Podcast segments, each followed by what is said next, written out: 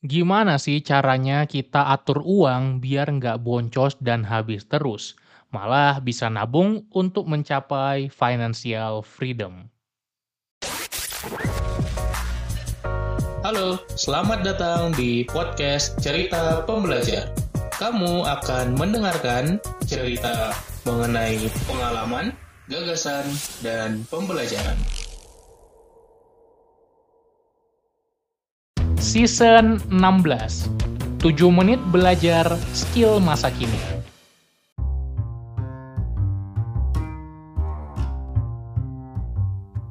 Hai hai hai, balik lagi Sobat Pembelajar di podcast Cerita Pembelajar Season 16 7 menit belajar.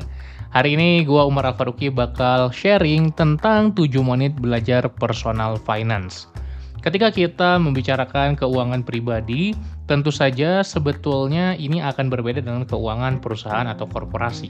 Tapi basicnya ya sama, income, expense, pemasukan, pengeluaran. Kemudian nanti ada aset, liabilitas. Dan kalau kita udah paham dasar-dasarnya, sebenarnya nggak susah untuk mengelola keuangan. Tinggal butuh kita sabar dan disiplin dalam mengaturnya. Kita mulai dari basicnya dulu. Sebetulnya kalau kita mau mencapai keuangan yang sehat itu gimana sih? Basicnya tentu yang pertama income lebih besar daripada expense. Pemasukan lebih besar daripada pengeluaran. Kalau pengeluaran udah lebih gede ya berarti ada yang harus dibenahi. Dibenahinya sebenarnya sederhana. Cuma ada dua solusi, yaitu yang pertama kita tingkatkan income, yang kedua kita tahan atau kita batasi expense pengeluaran kita. Gue yakin lo udah paham lah sampai sini. Tapi sebetulnya apa yang bisa kita improve lagi untuk kita punya pengeluaran dan pemasukan yang stabil. Sebenarnya nggak harus stabil ya, tapi intinya terjaga. Kuncinya adalah kita harus tahu apa-apa saja pos pengeluaran kita. Makanya kita melakukan yang namanya budgeting, yaitu kita berikan persentase untuk masing-masing pos pengeluaran. Misalnya untuk makan berapa persen, untuk kebutuhan berapa persen, untuk keinginan berapa persen, untuk main berapa persen. Semuanya kita rincikan dan kita buat persentasenya masing-masing.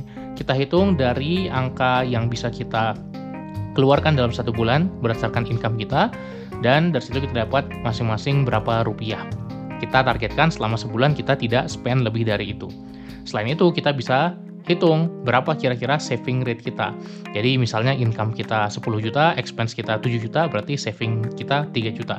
Artinya 30%. Nah, dari saving itulah kita nanti bisa nabung-nabung terus untuk mencapai angka financial freedom atau sekarang populer dengan istilah FIRE, Financial Independence Retire Early.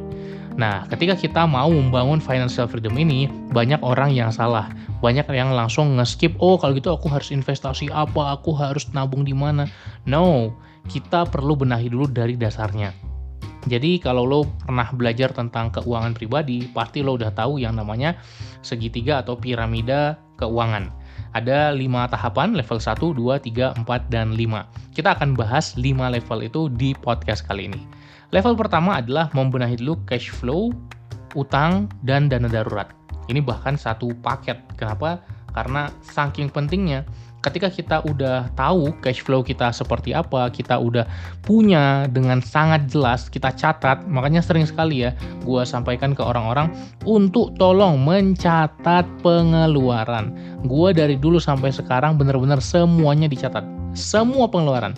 Supaya apa? Supaya uh, tahu habisnya ke mana gitu. Dan bisa kita track dengan jelas kita bisa forecast juga untuk bulan depan kita butuh uang berapa. Jadi ada analyticsnya lah yang sederhana-sederhana aja. Kalau nggak mau catat di Excel bisa pakai berbagai aplikasi pencatatan. Kalau gue pakai namanya Money Manager gambar celengan warna merah silahkan cari di Play Store jadi kita harus paham dulu cash flow kita aman, kemudian dana darurat. Dana darurat ini bisa macam-macam, tergantung kondisi kita seperti apa. Kalau single berarti kita harus simpan uang yang nggak boleh dipakai 3 sampai 6 kali pengeluaran bulanan.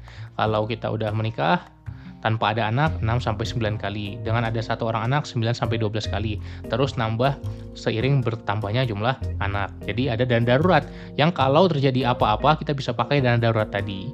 Kemudian utang. Ingat ya, utang ini utang yang konsumtif, utang yang buruk. Karena ada juga utang yang baik. Seperti apa? Misalnya kita utang untuk bikin usaha, yaitu nggak masalah.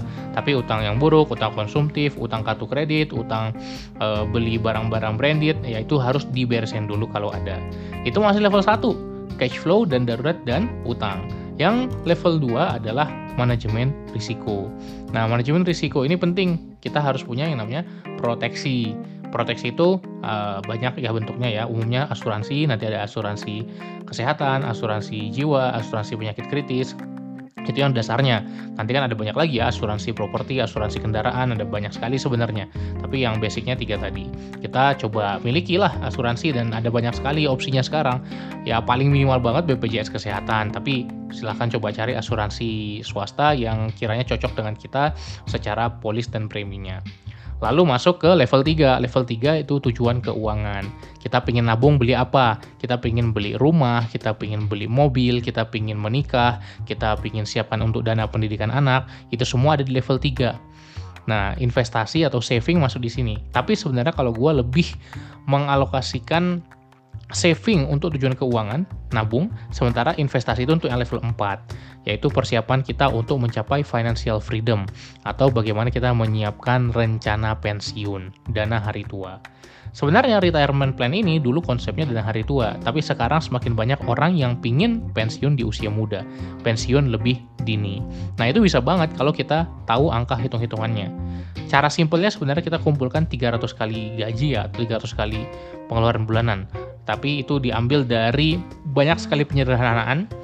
Dasarnya ada 4% rule, lo bisa baca sendiri 4% rule. Intinya kalau kita ambil 4% dari jumlah aset kita, kita bisa hidup terus selamanya asalkan 4% itu cukup untuk operational expense kita dalam sebulan. Simpelnya gitu ya. Nanti lebih detailnya kalau lo pengen tanya boleh. Jadi yang keempat adalah investasi untuk rencana pensiun gitu ya. Intinya level 3 adalah nabung, level 4 adalah investasi.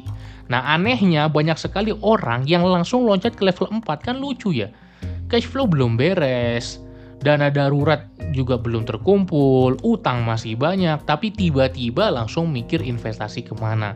Investasi ke yang sangat berisiko bahkan ya, kripto, saham gorengan, dan lain-lain yang malah bikin kekacauan finansial.